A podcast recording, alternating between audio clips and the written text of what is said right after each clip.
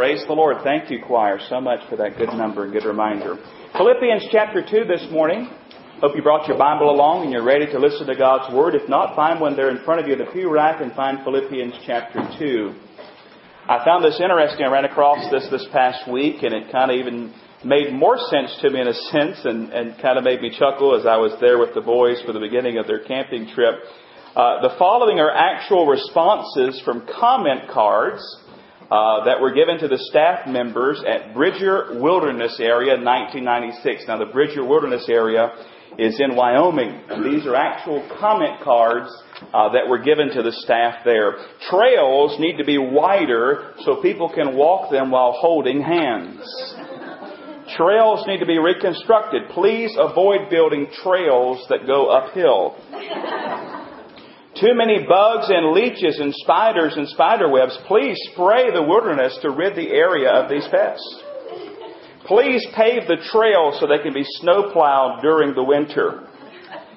Chairlifts need to be in some places so that we can get to the wonderful views without having to hike to them. I like this one. The coyotes made too much noise last night and kept me awake. Please eradicate these annoying animals. A small deer came into my camp and stole my jar of pickles. Is there a way I can get reimbursed? Please call. Reflectors need to be placed on trees every 50 feet so people can hike at night with flashlights. You'll find this one interesting. Escalators would help on steep uphill sections. A McDonald's would be nice at the head of the trail. The places where trails do not exist are not well marked. And finally, to cap it all off, this was one comment they got. There are too many rocks in the mountains. I think they need to listen to last week's sermon maybe a little bit. Convenience, convenience, convenience. We want everything convenient. It's a desired thing in our world today. We don't want to sacrifice. Uh, we don't want to experience hardship. We don't want to wait, so we're just encouraged to do. We don't want to watch. We don't want to work. We want everything to be quick and easy even in a wilderness uh, area, even in a camping trip. We want everything to be quick and easy. But you know what? Christian maturity, growing more like the Lord Jesus, being made more like the Lord Jesus, and the mind of Christ does not come that way. As Warren Wiersbe reminds us and once said, the submissive mind is not the product of a one hour sermon or a week seminar or even a year's service. The submissive mind grows in us like Timothy. We yield to the Lord and seek to serve others. You see, sadly, many times it's our desire to be served rather than to serve. We forget the words of the old evangelist D.L. Moody who said, the measure of a man is not how many servants he has, but how many men he serves. Think about that for a moment. The measure of a man is not how many servants he has, but how many men he serves. We've been studying this little book of Philippians, and I hope it's been an encouragement to you. I hope it's been a challenge to you. I hope it's opened your eyes to some things. I hope you're falling in love with this little book. And we're here in chapter 2, and in chapter 2 we've been called to a life of service, a life of unselfishness, a life of unity, and a life of humility. In chapter 1 we saw that Christ is the believer's life, and here in chapter 2, we're seeing Christ as the believer's example. If you remember, we're called here in chapter 2 to a life of humility and a life of humi- uh, unity. If you read the very first four verses, it kind of sets down that principle. Uh, if there be therefore any consolation in Christ, if any comfort of love, if any fellowship of the Spirit, if any bowels and mercies, fulfill ye my joy, watch this, that ye be like-minded, having the same love, being of one accord and of one mind, let nothing be done through strife or vainglory, but in lowliness of mind let each esteem other better than themselves. Look not every man on his own things, but every man also on the things of others. So that's set down. Live a life of unselfishness, a life of unity, a life of humility. And then we're giving four examples here in chapter 2 of such a life. We're given, first of all, the perfect example, the supreme example we studied already, that is the Lord Jesus Christ. We read about him next after it says there that we're to live such a way. It says in verse 5, let this mind be in you, which was also in Christ Jesus. Goes down describing Christ.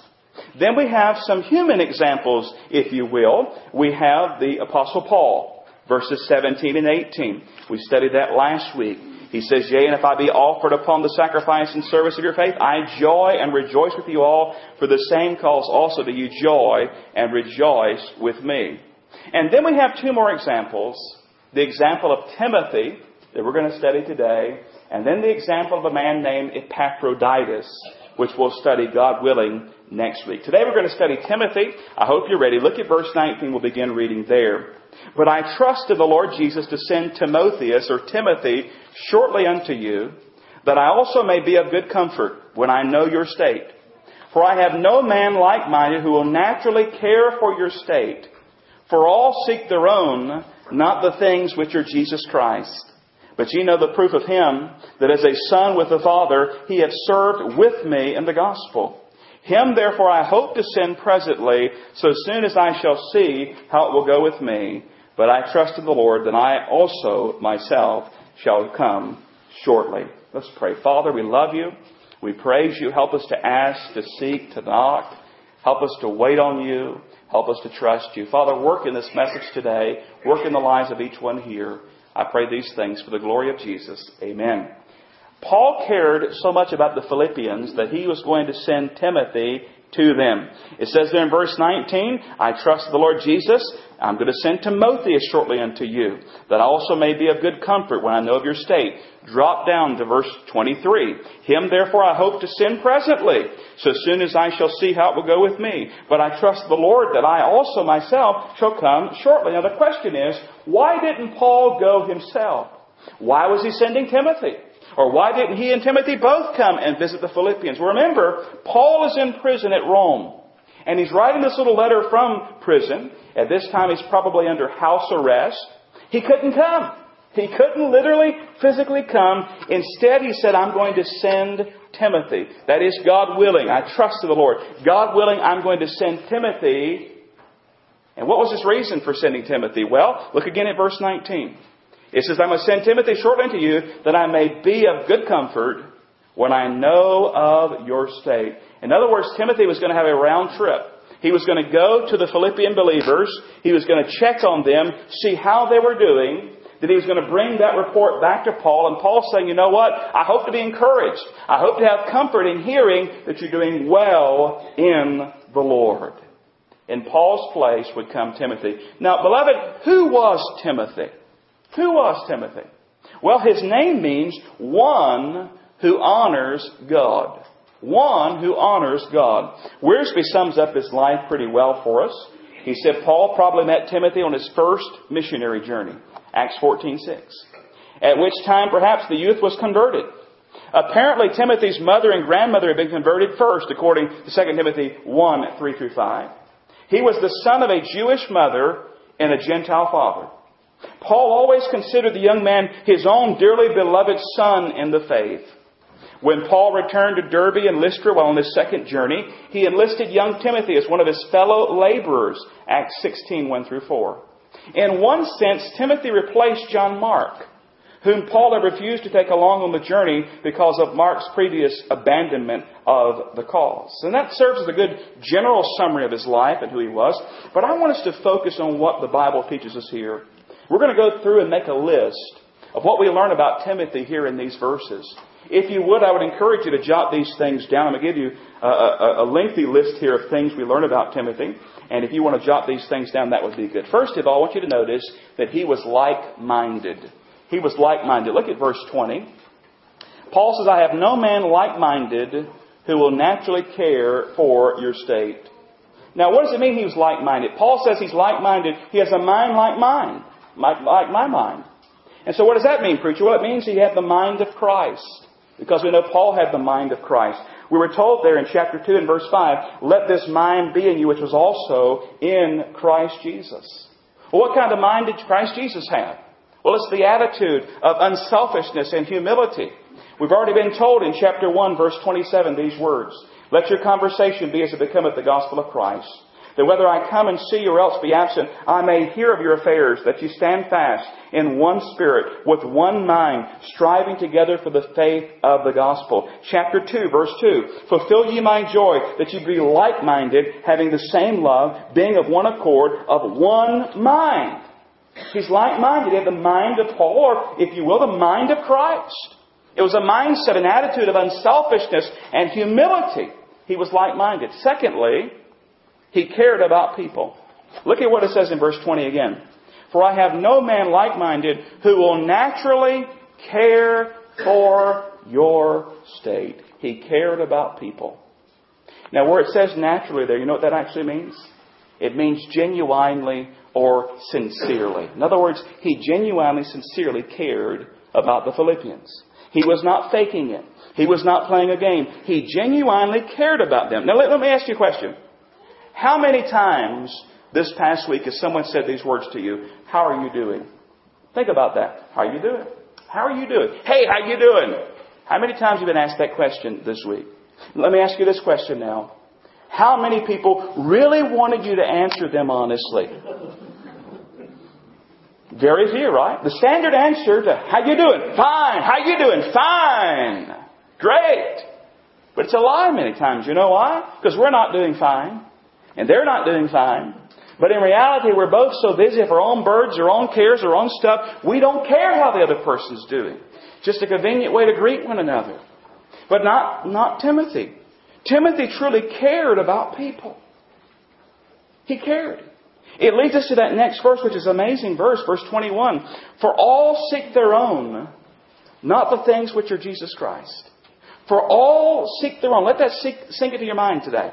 For all seek their own, not the things which are Jesus Christ. It's an amazing verse. Now, it's a broad statement. How should we take it? At face value, it looks like Paul is saying that the only person in the world that is seeking the things of Christ is Timothy. Now, of course, that cannot be because in just a few more verses, he's going to commend Epaphroditus. We know Paul himself had the mind of Christ. Surely there were other believers in the world who sought the things of Christ. Paul did. So what is Paul saying when he said, For I have no man like-minded who will naturally care for your state? Here's what I believe he meant, beloved. When he looked around Rome and he looked at the believers there, looking to find somebody to send to the Philippians, everybody else was too preoccupied with their own things to make the trip. Everybody else was burdened down with their own stuff to make the trip. But here was a young man named Timothy and Timothy was like-minded with Paul, that is, he had the mind of Christ. He cared about people. He was willing and ready to go. And Paul says, listen, here's the man I'm sending. He will genuinely, sincerely care for you. He's like-minded. He is unselfish. He's, hum- he's humble. He's the young man I'm sending. He cared about people. You're making your list, right? He was like-minded. He cared about people. Third, he was not selfish. He was not selfish. Look at verse 21 again. For all seek their own, not the things which are Jesus Christ. You see, Timothy was not too busy with his stuff to go to the Philippians. He was not tied down by his own agenda. He was not tied down by his own schedule. He was not tied down by his own comfort and convenience. He was not busy stuffing the comment box with ways to make discipleship in the Christian life easier. He was not selfish. He said, I will go. You know, he was living out what Paul wrote in chapter 2, verses 3 and 4. Let nothing be done through strife or vainglory, but in lowliness of mind let each esteem other better than themselves. Look not every man on his own things, but every man also on the things of others. And that's the way this young man Timothy lived. He was not selfish. Fourth, he was Christ centered. Look at verse 21 again. For all seek their own, not the things which are Jesus Christ. He desired the things of Christ. He desired to be busy about his Father's business. He decided to focus on what Jesus considered was important. He was Christ centered. He was seeking to please Christ. He was seeking to emulate Christ. He was seeking to have the mind and attitude of Christ. I was struck this past week by what Dwight Pentecost wrote when he wrote these words Here are saints to be taught. No one cares. Here are wounded hearts to be bound up. No one cares. Here are men to be reached for Christ. No one cares. Here are children to be taught and trained and guided in the things of the Lord. No one cares. There are burdens to be borne and shared, but no one cares. Saints of God to be taught, trained in Sunday school, vacation Bible school, youth ministry, home Bible club, but no one cares. Why? Why? Too busy. Too busy. Too preoccupied with their own business. No one cares. Sadly today, many, instead of saying with Isaiah in that sixth chapter, Here am I, Lord, send me. The Lord hears, Sorry, I'm unavailable. Please leave a message. I'm too busy. We're busy. Our lives are filled from sunrise to sunset and beyond. But what are we doing? Sadly, many times we're doing our own things. Our own things. Not the things which are Jesus Christ. Paul says, Look, Timothy is a young man. He's like minded. He, he cared about people. Uh, he's not selfish. He's Christ centered. Now we come to the 22nd verse. And it's loaded. In fact, there are at least five things we can learn from this 22nd verse. Look at what it says. But you know the proof of him, that as a son with the Father, he had served with me in the gospel. The fifth thing I notice about Timothy is this he had a good testimony. He had a good testimony. Notice what it says in the very first part of that verse. You know the proof of him. They knew Timothy. He's already been mentioned in this book, chapter 1, verse 1. Paul and Timotheus, the servants of Jesus Christ, uh, there, to the saints which are at Philippi with the bishops and deacons. They knew about him. We understand he was with Paul in Philippi where the church was founded. He was with Paul. They knew Timothy. They knew who he was. According to the commentator Philip Comfort, the Philippians would have had at least two visits from Timothy and would have known him well.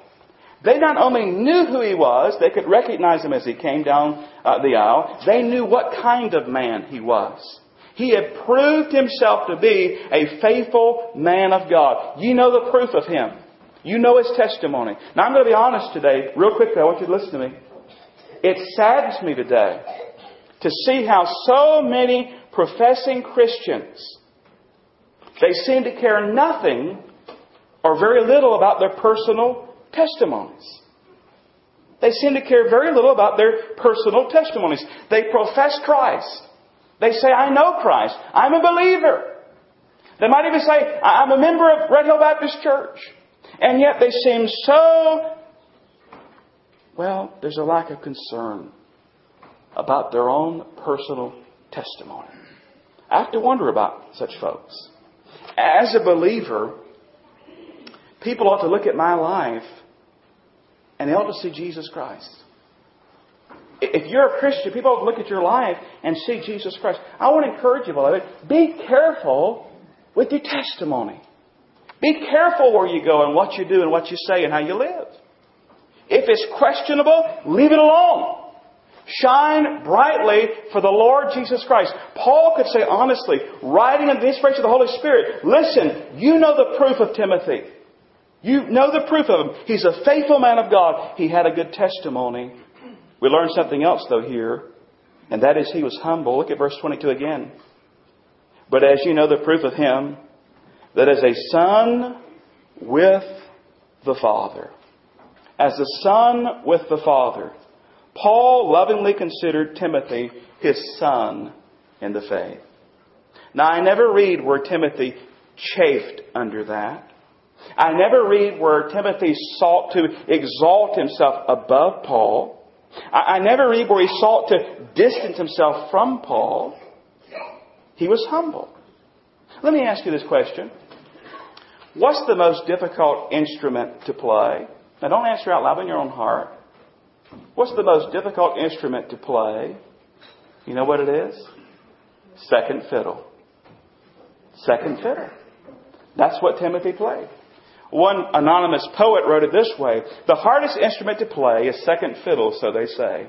And I believe this is so. I've tried but haven't mastered it, though. It takes more grace than pen can tell to play the second fiddle well. To softly play in harmony while others shine melody at times to even pause and rest, while others give their best. It takes more grace than pen can tell to play the second fiddle well.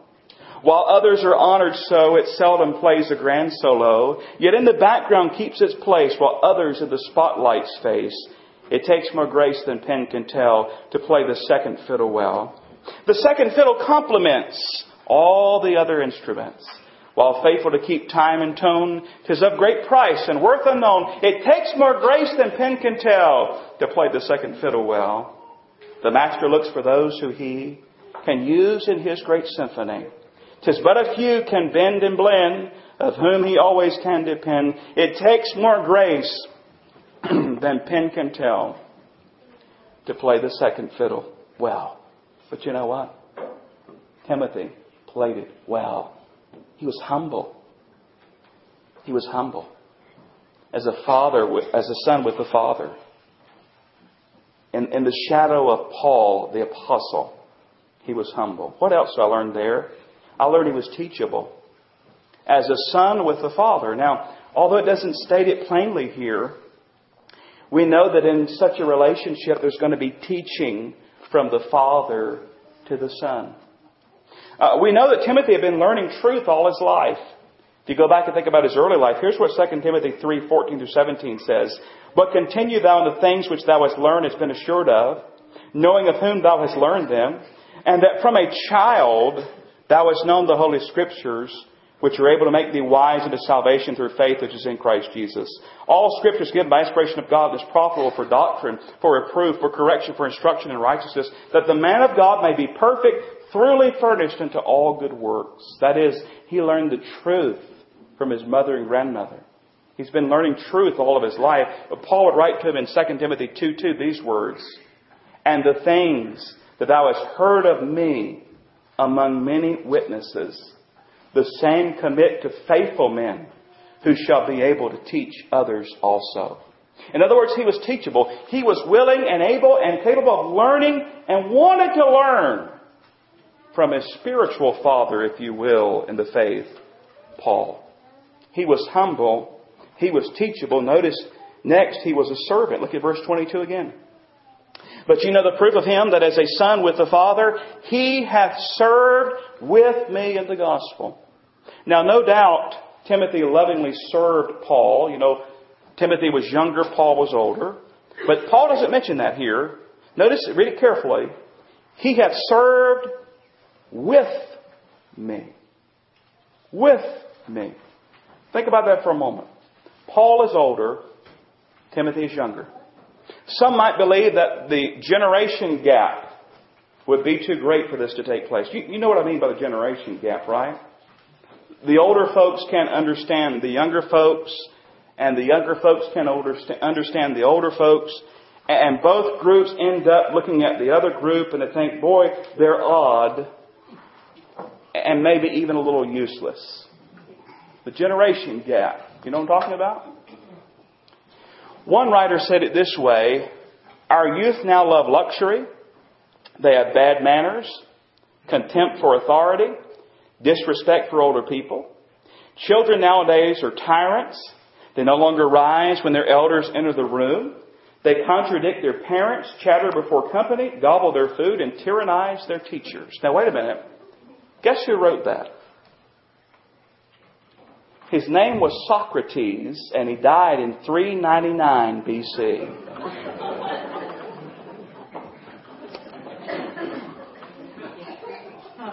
This is not a new challenge.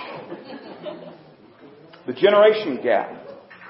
Now listen, whatever group you fall in today, James Boice says if you're a member of the younger generation, do you see your calling to which God has called you? It is not to rebellion against your parents or against the older generation in general. It's to work with them in mutual service to the Lord. You'll be able to do this as you learn to serve Christ's interest, like Timothy, and not merely your own. And then he says this verse, of course, speaks to the older generation. You have the duty of raising your children. You're to lead them to become faithful disciples of Jesus Christ. You're to encourage them to follow Jesus to learn the truth of the gospel, to emulate Christ's character. You have a role of supervision, but you must never forget that you actually serve with them as bond slaves of Jesus Christ. Think about that for a moment.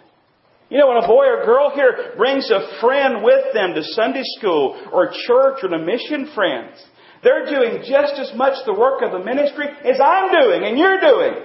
We work together in the ministry. We serve together for the gospel. These words are words we need to hear and heed. Let's bridge the gap of the generations. To, to both groups to have humility and unity and harmony and see that we're together in Christ. We must hasten. We're keeping a running tally here. This is number nine. He was gospel centered, verse 22. He says, He has served with me in the gospel. In the gospel. The good news. The glorious message of redemption. The death, burial, and resurrection of Jesus Christ. Now, wait a minute. I'm saying he's a gospel centered preacher. You just said he was Christ centered. Which is it? Listen. If you're Christ centered, you're going to be gospel centered. If you're Christ centered, you will be gospel centered. He said, Listen, Timothy's serving with me in the gospel. He cared about the gospel. He lived the gospel. He shared the gospel. His heartbeat was the gospel of the Lord Jesus Christ. And maybe you're here today and you never heard the gospel. You don't realize that Jesus, God in the flesh, He lived as a man among men, the God man a sinless, perfect life, and yet laid down his life on the cross. He bled, he died, he shed his blood. He took your sin upon him. He died and was buried, but then he rose again victorious, and he ever lives. He's alive. And if you'll trust him today, he will save you. If you turn from your sin to Christ, he will forgive you. He'll give you a home in heaven, pardon of sin Make you an heir and join heir with Christ. If you've never trusted Him today, friend, today's is today. Marvel not that I said unto thee, ye must be born again. He was gospel centered. And then number 10, as we're running out of time today, he was available. He was available. Look at verse 23. Him therefore I hope to send presently, as soon as I shall see how it will go with me. He was available. L- listen, Timothy here obviously had no agenda of his own.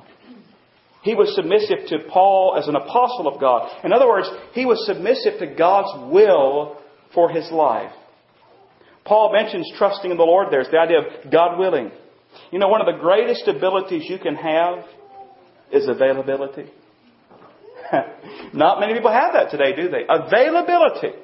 Let me ask you, are you available to the Lord? Are you available to the Lord? You say, well, if, if he's got something open on Tuesday around. No, no, no, no, no, no. He is Lord. He is Master. Are you available to the Lord? Are you ready to move out at His bidding? Are you ready to, to go or stay at His command? Are you willing to let Him set the itinerary? Are you willing to, for Him to change your plans, whatever they may be? Are you available to the Lord? You know, as I first started studying this passage this week, the question that came to my mind as I read it was, was this Am I self centered or Christ centered? Everybody ask yourself that question today. Am I self centered or Christ centered? Wiersbe said in a very real sense, all of us either live in Philippians 121 or Philippians 2:21. You see Philippians 1:21 says for for to me to live is Christ and to die is gain. While 2:21 says for all seek their own not the things which are Jesus Christ. Uh, uh, what, which verse is your address? Which verse describes your life? Is your life living Christ? Or is your life uh, don't have time for Christ? Am I self centered or Christ centered? We know what described Timothy. Which one describes us? Now, wait a minute. Before we're done today, maybe you think, well, well preacher, you know, Timothy, he, he's a Bible character. You know, we, we in our own mindsets, we think, now these Bible characters, they're super Christians. Uh, they, they don't have the problems we have, and they don't have the issues we have. And unless you go away today saying, you know what, that's good for Timothy and good for Paul, they're Bible characters, but not for me. Listen, I want you to understand, Timothy had some problems in his life. He had some challenges in his life. In fact, Gene Getz said he had a social problem, a psychological problem, and a physical problem. Let me share that with you very quickly. First of all, a social problem. What is it, preacher? He's young. His youth. 1 Timothy 4.12 says this, Let no man despise thy youth, but be thou an example of the believers in word, in conversation, in charity, in spirit, in faith, and in purity. You know, that's a boundary many times because of the generation gap. Youth. That was a social problem. And he said, Paul said, don't, don't let anybody despise your youth. You be an example. We believe he had a psychological problem. What's that, preacher? He seemed to have a, a sensitive nature. Let me share some verses with you. 1 Corinthians 16, 10 and 11. Here's what those verses say. Now, if Timotheus or Timothy come, listen, see that he may be with you without fear. For he worketh the work of the Lord, as I also do. Let no man therefore despise him, but conduct him forth in peace that he may come unto me, for I look for him with the brethren. And then Paul wrote to Timothy these words in 2 Timothy 1, 7 and 8. For God had not given us the spirit of fear, but of power and of love and of a sound mind. Be not thou therefore ashamed of the testimony of our Lord, nor of me his prisoner, but be thou partaker of the afflictions of the gospel according to the power of God. It seems that not only did he have his youth to overcome, he also had a sensitive nature, some fear, it seems, and he's encouraged there. But then you know what? He also had a physical problem. It seems that Timothy had some stomach problems. Because 1 Timothy 5.23 says this, Drink no longer water, but use a little wine for thy stomach's sake, and thine oft infirmities. That means you're often sick. He had these problems, these challenges, yet he did not say, you know what, I, I can't serve Christ. I can't serve the Lord. He didn't let those stand in his way. He was like minded. He cared about people. He was not selfish. He was Christ centered. He had a good testimony. He was humble. He was teachable. He was a servant. He was gospel centered. He was available. He cared about what Jesus cared about. Now let me ask you, do you care about what Jesus cares about? Everybody ask yourself, do I care about people? Do I care about having a good testimony? Do I care about having a servant's heart? Do I care about humility and availability? Do I care about the gospel? Am I self-centered or Christ-centered? Am I willing to leave behind the comfort and convenience and ease to live for Jesus? Do I really care? Do I care? You know, sometimes we read about these Bible characters and we get a little intimidated. I mean, they're Bible characters. How could God use me? We forget that they bled and they hurt too. Sir Michael Costa was once rehearsing with a large orchestra and hundreds of singers. And the piccolo player was there. And the piccolo player got to thinking and said, you know what? To himself, you know, among, amid the, the thunder of the organ and the roll of the drums and the music of all the other instruments, I don't need to play. So he stopped. And guess what happened? The great conductor threw up his arms and shouted, Where is the piccolo? Where is it? You see, like the piccolo player, we have a part that God wants to use us in His grand orchestra in getting out the gospel. Timothy was a servant. He was one who esteemed others better than himself. But what does this look like in real life? How does this play out in our lives? How does this play out in Ansonville and Wadesboro and Polkton? I'm sure there are many, many multitudes of illustrations and stories we could use to illustrate it, but I'm going to use just one that I read this past week. And I was struck by it. Many of you remember the former evangelist, Jim Bakker and the scandal and all that went with that. Well, Jim Bakker shared what happened immediately after he was released from prison. He said, When I was transferred to my last prison, Franklin, that is Franklin Graham, said he wanted to help me out when I got, when I got out with a job and a house to live in and a car. He said it was my fifth Christmas in prison. I thought it over and said, Franklin, you can't do this. It will hurt you. The Grahams don't need my baggage. Bakker said he looked at me and he said, Jim, you are my friend in the past and you're my friend now. If anyone doesn't like it, I'm looking for a fight. Bakker said, when I got out of prison, the Graham sponsored me and paid for a house for me to live in and gave me a car to drive.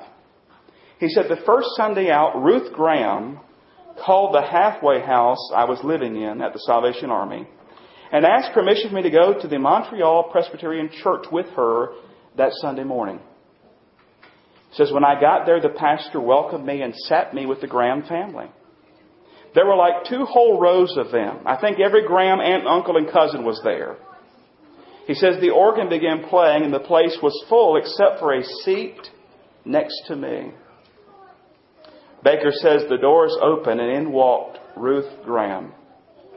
She walked down that aisle and sat, and sat next to inmate 07407 058. Bakker said, I had only been out of prison 48 hours, but she told the world that morning that Jim Bakker was her friend. He, he says afterwards she had me up to their cabin for dinner. And when she asked me for some addresses, I pulled this envelope out of my pocket to look for them. He says, in prison you're not allowed to have a wallet, so you just carry an envelope. She asked, don't you have a wallet? I said, well, yeah, this is my wallet. After five years of brainwashing in prison, you think an envelope is a wallet, he says. She walked to the other room and came back and said, here's one of Billy's wallets. He doesn't need it. You can have it. He said, these people were trying to lift up someone who had fallen and failed. There is much we can learn from their example in loving those who have fallen. And you know what? He's right. We sometimes treat those who have fallen worst of all. Instead of helping the wounded, we shoot them. You know, we have a wonderful example there. We have a wonderful example in Timothy. We have a wonderful example in Paul. You're going to see a wonderful example, God willing, next week in Epaphroditus. But I want you to hear again the supreme example. Where it says, Let this mind be in you, which was also in Christ Jesus, who being in the form of God, thought it not robbery to be equal with God, but made himself of no reputation, and took upon him, upon him the form of a servant, and was made in the likeness of men. And being found in fashion as a man, he humbled himself and became obedient unto death, even the death of the cross.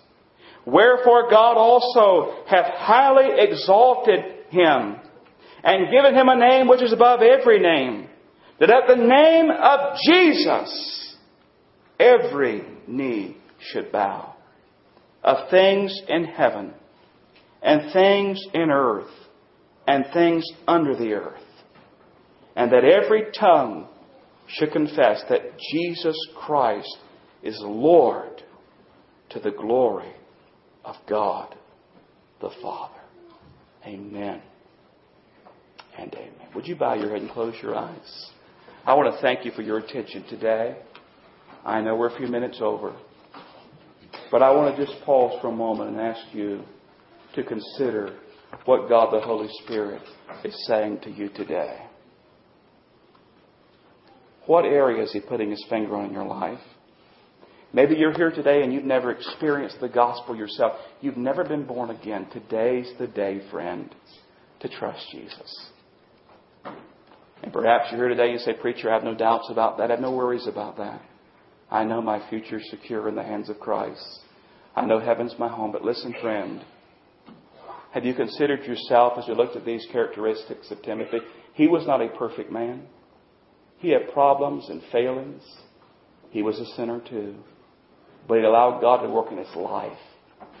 And God was able to use him. And God desires to use you. Do you care? Are you self centered or Christ centered? Who is reigning in your life right now? Jesus is Lord.